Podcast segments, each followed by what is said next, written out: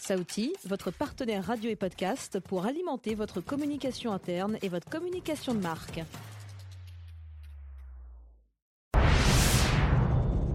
Bienvenue dans 3W. Le premier podcast à vous faire entrer dans un monde mystérieux, celui de la cybercriminalité. Là où se croisent des trafiquants, des mafieux, des pirates et des cybercriminels d'État. Un monde où les nouvelles technologies sont les nouvelles armes d'une guerre qu'on ne voit pas toujours. Nous avons pu infiltrer de nombreux services œuvrant à notre protection. Nous avons identifié des menaces, ici ou là. Nous n'avons pas encore parlé du djihad. Ces dernières années, Al-Qaïda et plus récemment l'État islamique ont exploité leurs cybercapacités. Ils ont développé un véritable champ de bataille en ligne, non seulement pour leurs opérations de propagande, mais aussi comme outil logistique pour soutenir les frappes contre leurs ennemis dans le monde entier. C'est dans le cadre de cette enquête que j'ai fait la connaissance en ligne justement de Damien Ferré, un analyste chevronné, spécialisé en données et en open source. Il a auparavant surveillé la propagande djihadiste pendant plusieurs années pour une organisation internationale à Genève. Désormais, il est directeur et fondateur de Jihad Analytics, qui fournit des analyses complètes sur les communications en ligne, l'idéologie, le leadership et les opérations militaires des groupes djihadistes. Sa voix a été modifiée pour sa sécurité, car il encourt un potentiel risque à être ici. Simplement pour des raisons personnelles, pour la sécurité de ma famille et puis pour éviter de prendre un, quelconque risque. Mon nom est connu déjà, parce que j'ai donné un certain nombre d'interviews dans la presse française, européenne et internationale. J'ai refusé un certain nombre de télévisions parce que je veux pas que mon image euh, circule sur Internet. Après, le risque n'est pas immense, mais je préfère prendre toutes les précautions. Ce que je dis toujours, c'est que moi je suis analyste et tout ce que je propose, et j'en propose vraiment qu'une toute petite partie euh, sur les réseaux sociaux, c'est de l'analyse. Je suis vraiment là comme un acteur neutre sur le suivi du djihadisme, essayer de comprendre comment ils fonctionnent, comment ils évoluent, que ce soit sur le terrain ou sur le plan idéologique. Damien Ferret collabore avec des ONG, des organisations privées, des associations dont il ne dévoilera pas le nom. Il les aide avec son travail à prévenir et lutter contre l'extrémisme. Il sensibilise aussi les jeunes qui veulent rejoindre les théâtres de guerre avec Al-Qaïda ou l'État islamique. Alors le cœur de ma mission, donc, c'est de fournir des rapports. Euh, J'en ai fourni un il y a quelques temps pour l'Union européenne, par exemple, pour essayer de leur expliquer comment fonctionne euh, l'État islamique et Al-Qaïda sur les réseaux sociaux et sur les messageries euh, instantanées, les plateformes qu'ils utilisent, leurs euh, moyens de communication donc, et les messages qu'ils véhiculent. Est-ce qu'il y a une variation des messages au cours des dernières années? Est-ce qu'il y a des thématiques qui reviennent, qui sont récurrentes ou pas? Il faut savoir qu'aujourd'hui, que ce soit l'État islamique ou Al-Qaïda, ils sont présents sur un certain nombre de plateformes. Malgré tout, l'écrasante majorité des communications sont diffusées via Telegram. Donc ça, c'est vraiment ma porte d'entrée euh, principale. Donc à partir du moment où on arrive à accéder à la source primaire sur euh, Telegram, ça suffit déjà amplement. Accéder à la source primaire. Bien de mystères semblent se cacher derrière cette expression et sans nul doute une méthode d'action bien particulière. C'est de l'observation, c'est un suivi, c'est une compréhension de comment fonctionne le groupe. Il faut connaître leur technique, idéalement, euh, bon déjà connaître le nom de leurs différents organes médiatiques. L'arabe peut aider. Euh, ensuite, il faut comprendre comment ils fonctionnent. Il faut savoir aussi que quasiment quotidiennement, les chaînes publiques se font supprimer par Telegram et donc il faut être capable d'être assez réactif pour avoir le nouveau lien, pour accéder à la nouvelle chaîne officielle Telegram des supporters de l'État islamique, sachant qu'il n'y en a pas qu'une, hein. il y en a des dizaines et des dizaines. Et là, c'est vraiment compréhension de comment fonctionne le groupe sur le plan de la communication. Al-Qaïda, État islamique, des noms qui font encore et toujours frémir, qui font même peur, disons-le. Et même si on les croit disparus ou amoindris, ils sont toujours là, tout près pour l'État islamique. En termes de communication, il y a vraiment eu zéro rupture. On va dire que c'est vraiment décorrélé de ce qui a pu se passer sur le terrain, euh, sur le plan militaire. Ils sont vraiment résilients. Alors évidemment, il y a une baisse de volume parce qu'il y a moins de vidéos à fournir sur les opérations militaires, sur le terrain, etc.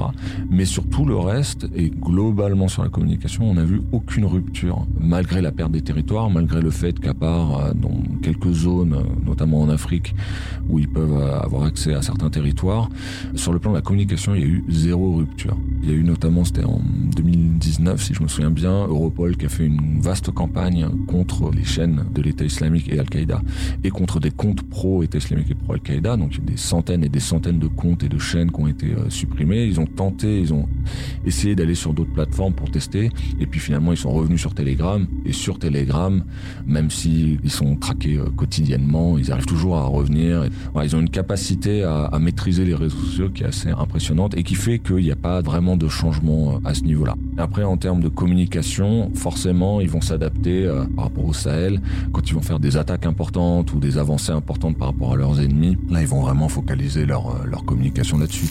Résilience, omniprésence sur les réseaux, capacité d'adaptation aux différents contextes, ces facultés de groupes occultes restent impressionnantes alors qu'ils sont traqués de partout. Alors ils sont aussi bons parce que déjà ils ont eu la capacité à attirer un certain nombre de jeunes qui avaient été formés, notamment des journalistes ou des, personnes qui sont dans le domaine de la production. Et puis ils ont aussi attiré énormément de jeunes en Syrie et en Irak lors de la création de leur euh, califat. Et c'est une génération qui est extrêmement habile avec les réseaux sociaux.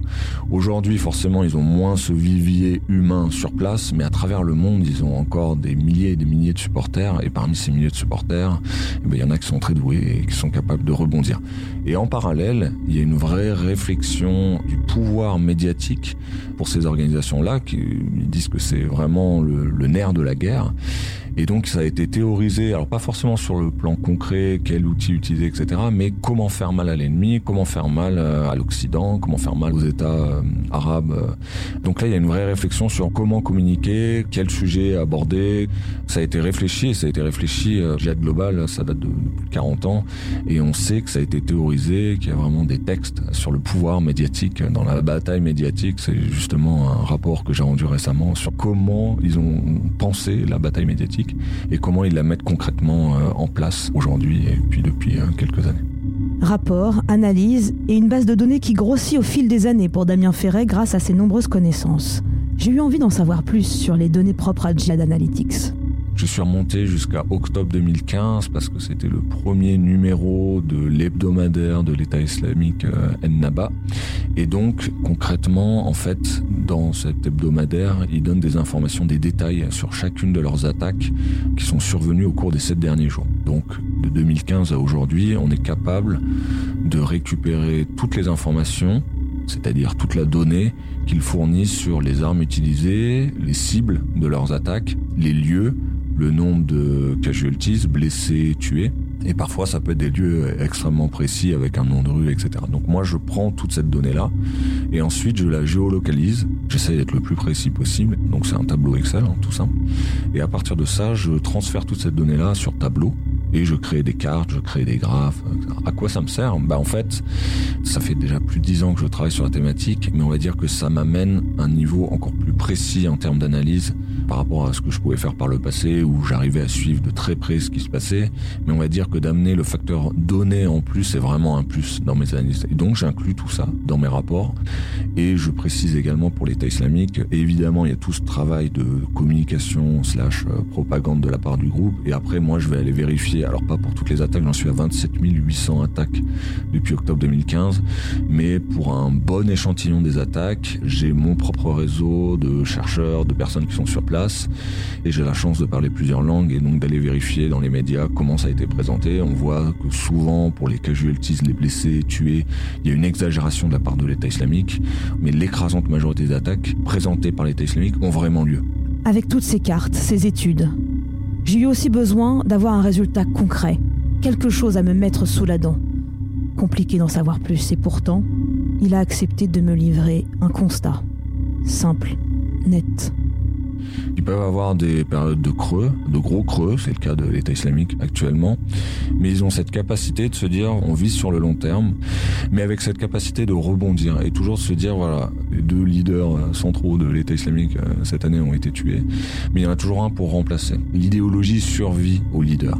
On voit qu'il y a toujours cette structure qui est en place et qui fait que là, à partir du moment où ils trouveront l'opportunité de retrouver des territoires ils seront capables de rebondir, ils seront capables de rapidement remettre en place leur programme. Pour donner un, exemple concret, dans l'état de Borno, ils ont accédé à un certain nombre de territoires et dès qu'ils se sentaient assez sûrs d'eux, on les voyait en plein jour se filmer en plein jour, distribuer des brochures euh, de propagande, des brochures aussi pour dire que bah voilà, ils étaient capables de redistribuer l'argent au pauvres. En quelque sorte, retrouver ce qu'ils ont pu connaître en Syrie et en Irak avec euh, bah, le fait d'administrer des territoires, de prendre soin de la population, etc. Bien sûr, tout ça c'est de la propagande, mais ça veut dire qu'ils ont cette capacité, ils ont déjà les ressources, ils ont déjà le matériel et ils savent exactement comment appliquer leur programme. Donc voilà, c'est de la résilience, beaucoup de résilience de la part de, ces groupes djihadistes, que ce soit pour Al-Qaïda ou l'État islamique, en attendant des jours meilleurs et la capacité de conquérir plus de cœurs, comme ils disent, hein, parmi les populations. Vous vous demandez en m'écoutant sans doute la même chose que moi. Sommes-nous toujours en danger? Avec un niveau vigipirate élevé, devons-nous craindre en Occident un retour des attaques? Je ne cesse de penser à cela. L'écrasante majorité des attaques aujourd'hui, que ce soit pour Al-Qaïda ou l'État islamique, c'est parmi les populations locales et certainement pas en Occident, ça on le sait bien. Il y a toujours euh, une capacité à entrer en contact avec un individu euh, en Europe, euh, aux États-Unis, en Occident de manière générale, mais on va dire qu'il n'y a pas cette capacité à projeter, comme ils ont pu le faire par le passé, à projeter des individus à partir de la Syrie l'Irak pour aller commettre des attaques en Europe. Pour une grosse attaque comme ce qu'on a pu connaître par le passé, là aujourd'hui, ils n'ont pas cette capacité-là. Ça ne veut pas dire que demain ils l'auront pas, il suffit qu'ils aient accès à des territoires, qu'ils puissent accueillir euh, des étrangers qui connaissent bien euh, le terrain, qui viennent du pays et qui sont capables ensuite d'infiltrer et de revenir euh, commettre des attentats.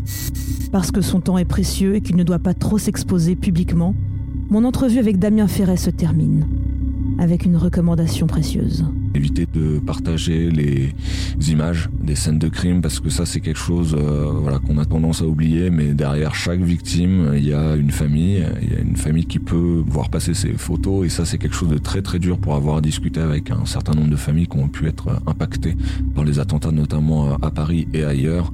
Éviter de faire circuler éviter de donner trop de résonance aux photos qui peuvent être euh, publiées parce que c'est ce qu'attendent euh, les groupes djihadistes et puis ça n'a strictement aucun intérêt de partager ces photos Merci Damien Ferret. Merci à vous. Ainsi s'achève mon rendez-vous secret avec Damien Ferret. Il partira par une porte dérobée, sécurité oblige. C'est la fin de 3W, votre podcast sur la cybercriminalité. À bientôt pour un épisode 8. Et d'ici là, méfiance.